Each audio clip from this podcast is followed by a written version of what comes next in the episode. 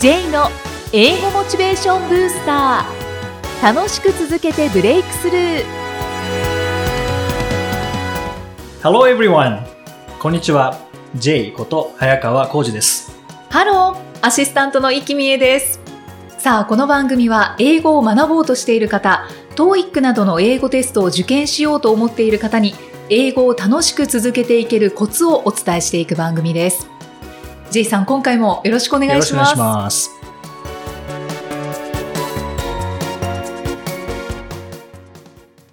さあ今回のテーマは何でしょうか？えー今回は TOEIC ブリッジ活用のすすめというお話をさせていただきます。はい。TOEIC ブリッジはいというものがあるんですね。そうなんですよね。まあ、一般的には TOEIC と言ったら、あの、リスニング、リーディングで、えーあの、2時間のテストを指しますけれども、で、そちらの TOEIC は、えー一つのテストで10点から990点を振り分けるというテストなんですね。はい。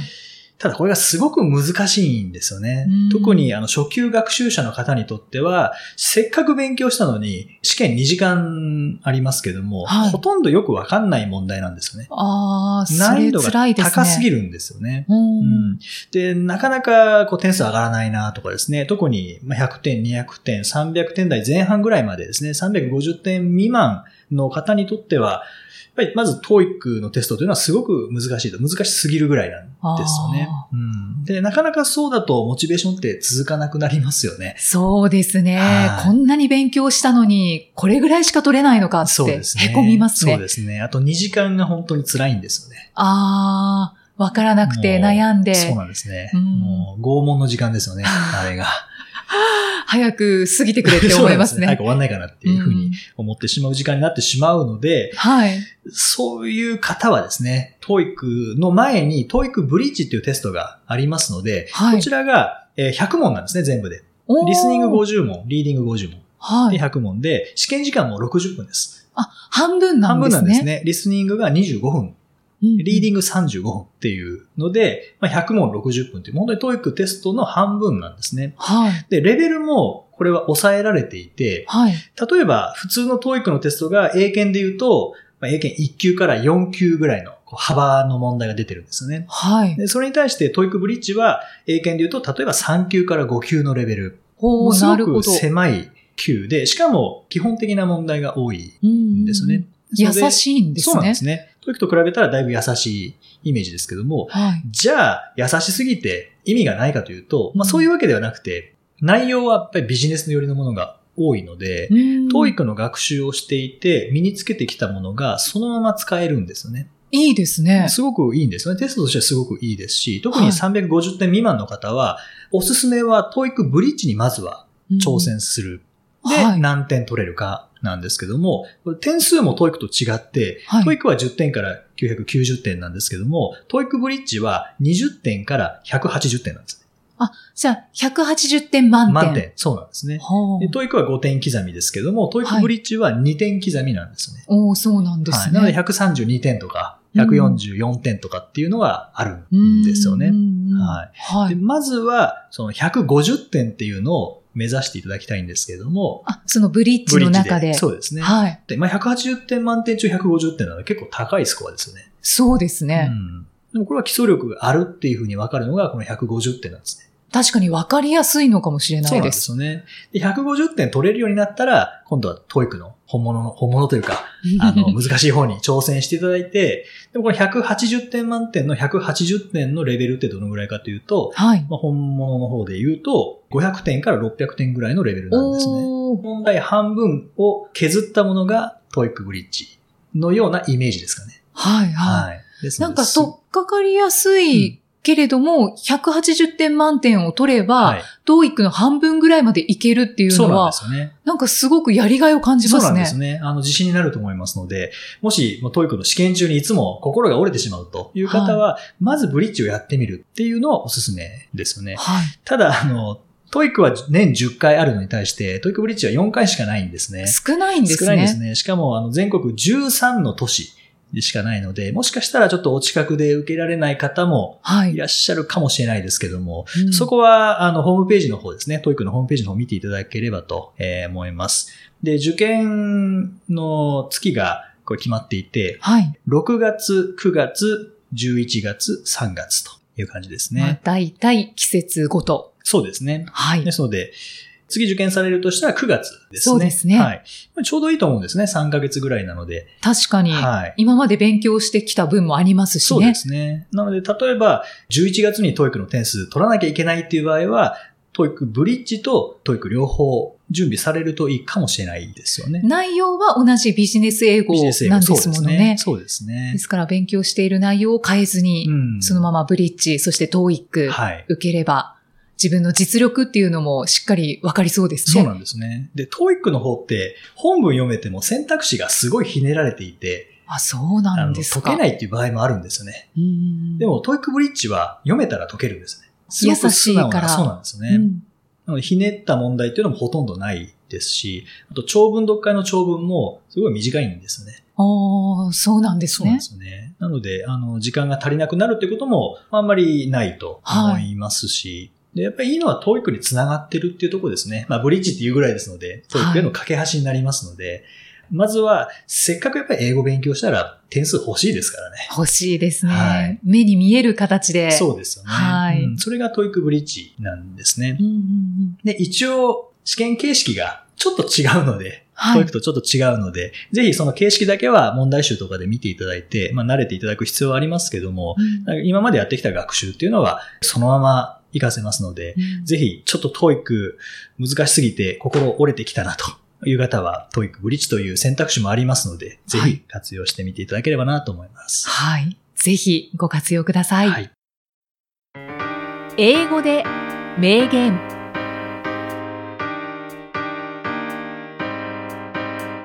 続いては毎日配信している J さんの基礎単語メールから著名人の名言を英語でご紹介いただきます。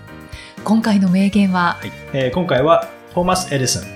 トーマス・エジソンですね。はいちょ。っと長いですけども、Many of life's failures are people who did not realize how close they were to success when they gave up. あ、最後の方は分かりました。サクセスから when they are give up。Give, when they gave up. まあ、諦めた時っていう感じですね。はい。えー日本語にすると、人生で失敗した人たちの多くは、諦めた時に成功までどれだけ近づいていたかに気づいていなかったのだ。うーん、もったいない。もったいないですよね。はい。もう10のうち9できていて、あと1なのに諦めたっていう可能性ありますからね。あそうですね。はい。ドリカムさんの歌を思い出しますね。あ何度でもの歌を思い出しちゃいますね。同じような。感じですよね。そうそれで今思い出しましたけれども、はい。カーネル・サンダース、はい。ケンタッキーフライドチキンの、はい。まあ、彼は65歳で起業したんですよね。65歳。65歳で起業して、はい。で、あの、すごい友達が好きだって言ってくれていた、はいまあ、鶏肉がうんあったので、はい。で、それを売るんじゃなくて、レシピを無料であげるんですよ。無料で無料であげて、じゃあそれを使って売った鶏肉、で、その売り上げの数パーセントくださいっていう、うーんいうビジネスモデルを作って、それで売り歩いていったんですけども、はいまあどこに行ってもやっぱり受け入れられなかったらしいんですよね。うんこんなのがあるけどどうですか？うちはいりません。もうレストランどこ行っても、えーノー、ノー、ノー、ノー言われて、で、1009回ノー言われて、数えてたんですか？数えてたんでしょうね。1010回目で初めてイエスと言ってくれて、まあ、そこから全世界に広まっていったっていう話がありましたけどね。へまさにこのエジソンの言葉通りですよね。ーまさしくですねうん。そう見えないですからね。ね功がそこにあるっていうのは見えないから、やっぱり人間は感情の動物なのでいろんなことを考えちゃうんですよねで。すね。で、才能がないかなとか、やっぱり自分には向いてないかなって諦めてしまいがちなんですけども、はい。もうこの言葉ですよね。で英語学習ってもうまさにこれだと思うんですよね。うこう上達を感じにくいものの一つだと思うんですね、英語学習っていうのは。はい。筋トレだったら、やっぱり筋肉つくまで時間かかりますけど、筋肉痛っていうフィードバックがあるので、まだ上達を感じやすいんですけどね、痛みといううん感じで。ただ、英語学習に関しては なかなか上達って感じられないので、結構挫折してしまう方多いんですけども、はい突然来ますからね、ブレイクスルーは。そうですね。はい。ですので、まずは大量に英語に触れていただいて、で、1回目のブレイクスルーが来たら、はいその後はやっぱり挫折しにくくなりますよね。そうか、そうか。はい。一つの成功体験ですからね。はいはい。ブレイクスルーを信じてはい。やっていきましょう。そうですね。で、はい心折れそうになったら、今のエジソンの言葉ですね。諦めた時、成功までどれだけ近づいていたか気づいていなかったのだっていう名言を思い出していただいて、はい。またもう少し取り組んでいただければと思います。はい。J's Topics さあ、このコーナーでは J さんにまつわるあれこれをお話しいただきます。J さん、今回のトピックスは何でしょうか、今回は遊びと仕事を組み合わせるというお話です。おー、興味深いです。はい。まあ、英語を上達させるときも、はい興味あるものと組み合わせると意外とこう続けることができると。うんでそれも努力と思わずに、えーハマることができるというので、はいすごくおすすめなんですけども、仕事に関しても一緒ですよね。うん何かこう興味があるものとか、まあ遊びというものと仕事が組み合わさったときに、こう爆発的な威力を、はいえー出せるんじゃないかなというので、僕はあの、お笑いが好きで、ね漫才とか落語とかよく、まあ見に行くというか聞きに行くんですよね。はい。で、それは楽しむためでもあるんですけども、どちらかというと、講義に活かせないかなとか、こういう話す仕事の場で活かせないかなっていうのの、はいまあ勉強にあ行あ。くんですよね。勉強も兼ねて。そうですね。うんはい。なので、前の方には座らないんですよね。これは、前々回ぐらいでしたか？そうですね。お話しされてましたね。はい、そうですね。あの、勉強したいとき、勉強したいというか、その内容を知りたいときには前の方に座りますけども、はいあのスーパーアリーナ席といった 前から3列ぐらいとかですね、はい。に座りますけども、その全体の空気感とか、うんあと、その、講演であれば、その話している人がどのように会場を動かすのか、空気を動かすのかっていうのを、まあ、見るとか分析したいときには一番後ろに座るというお話しましたけども、漫才とか落語の場合はできるだけやっぱ後ろにそうなんですね。座ります。はい。あ、まあ、勉強も兼ねていかれてるから。そうですね。はい。うんなので、まあ、どこで笑ったかな、お客さんはどこで笑ったのかなってなった時に、はいなんで笑ったのかなっていうですね。ああの、ーまあ、演者さんからしたらもう嫌なお客さんですよね。分析されてるわけですからね。ねだから笑わないんですよね。あ 面白いと思っても、あの、笑ったらやっぱ感情、こっちの感情が動いたってはいいうことなので、もう引き込まれてしまっているっていうことなので、ーうんまあそういう時はもう笑わずにですね。まあ、なので前には行きにくいんですよね。そうですね。はい。あの、人前で話すコツのところでも、前回ですかね。はい前々回ですかね、お話ししましたけども、うんやっぱり、ムスッとしてる人がいたら、はい。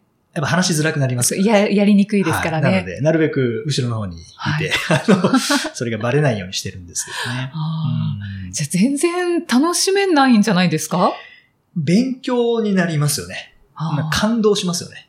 あ、感動。すっごい面白い時とかっていうのは。はあ。あ、そういう風に構成するんだ、みたいな。あ、そっか、勉強してそこで感銘を受けると。そうなんですね。あ、うんこういう語順で話すと面白くなるんだとか、うん。感動するんだとか、はい。いうのを、まあ、こう自分で体験して、で、それを自分のセミナーとかの中で、まあ同じネタはもちろん使わないですけども、自分なりにアレンジして、で、取り入れてみたりっていうのは結構してますね。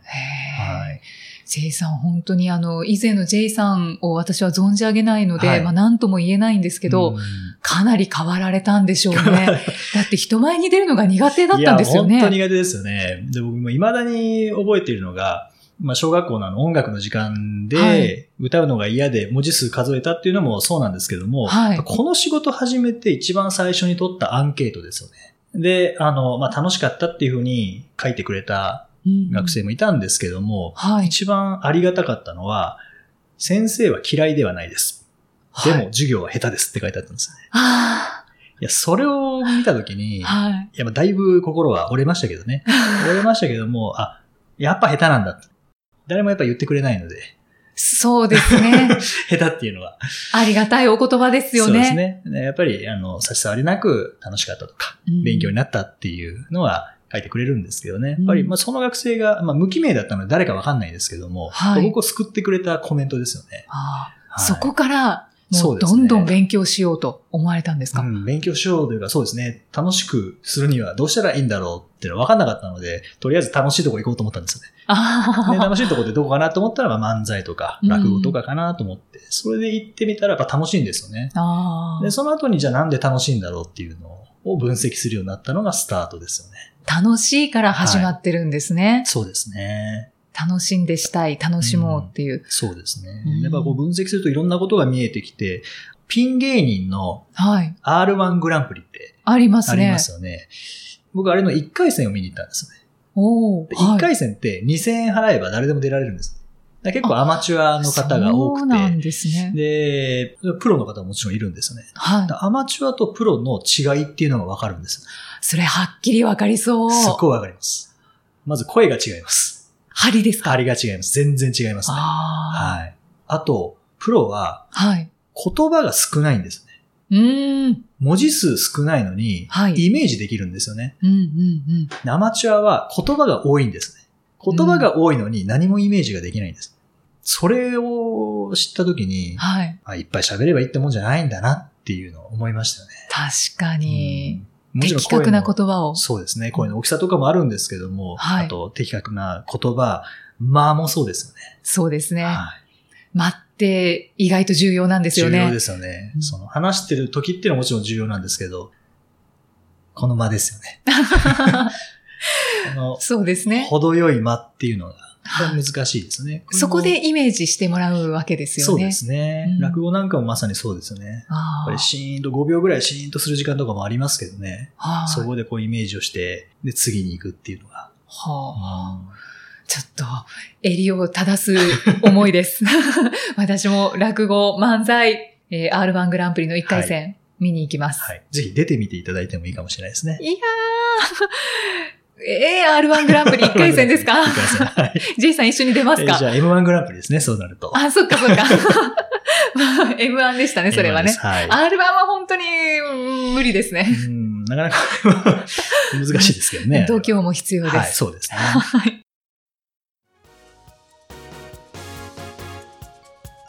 第12回お送りしてまいりました。6月28日ですけれども、英語力アップトークライブボリューム3の開催の日ですが、J さん、はい。ご一緒されている河合良平さん、はい。どんな方かちょっと教えていただけますか？はい。えっ、と、河合さんと僕はちょうど同い年で、あなかなかこう、ね同い年の人に会うことってないんですけども、うんうんえーたまたま、えー同い年でですね、はい。以前、河合さんのお話した時に、まあいろいろなことをしている方ですとご紹介したんですけども、はいで。その後河合さんにお会いして、河合さんなんて紹介したらいいですかって聞いたら、はい。ライター通訳者でお願いします。ということあでまあ、ライターさんと、それからまあ通訳ですね、のお仕事をメインにされているということで、まあ、ライター兼通訳者 という肩書きでお願いしますとあ。言われたので、えーまあ、ライター通訳をされている河合良平さんなんですけども、はい。英1年語のそうですね、1年の4分の1でしたかね、はロンドン、まあ、イギリスの方に行かれるんですね。そうなんですか。はい、それはあのバケーションではなくて、ちゃんと仕事をなんですね。仕事を作って行かれるんですね。作る。仕事を作るんですね。河合さんとあのお話しさせていただいて、すごく参考になるのが、はいまあ。仕事って与えられるもんじゃないんだなって、すごい思いますね。仕事って作るものなんだなっていうのは、うん河合さんの仕事のスタイルを見ていて、まあ、すごく思うんですよねうん。それはあの日本の仕事もそうですし、いろんなインタビューをされるんですけども、はい。実際にご自身でアポを取られてで、インタビューをして、で、それを、例えば、えーまあ、雑誌で言えば、アエラとかですね、はい。うん、いうところに、えー載せたり、あと英語学習雑誌、まあ English Journal とかいうところに載せたりとかっていうので、まあ、実際にあの依頼もされると思うんですけども、どちらかというとこう、ご自身で仕事を作ってへー行かれるタイプの方ですね。なかなか聞かないですね。そうですね。アグレッシブなア方なんグレッシブ、そうでね。ですすね。すごく本当に尊敬してますし、で、河合さんにはぜひ、ポッドキャストに出てくださいというふうにお伝えしたところですね。はい出たいですとあいう前向きなお答えいただきましたのでー、はい。はい、ぜひそのうち、近いうちに、河合さんの、まあ、インタビューか、ちょっと実際にここにお越しいただくか、ちょっとまだわかんないですけどね。はい。し何かしらの形で。そうですね。皆さんに、あのご紹介したい、していきたいなというふうに思ってます。えーどんなお話がお伺いできるのかはい非常に楽しみです。そうですね。はい。さあ、この番組ではご質問、ご感想を随時お待ちしています。メッセージは J さんのアメブロ英語モチベーションブースターの中のポッドキャスト下にお問い合わせフォームがありますので、お気軽にお送りください。それでは J さん、Okay, thank you for listening. See you next week. Bye bye. この番組は提供株式会社ラーニングコネクションズプロデュースキクタスナレーション生きみえでお送りしました。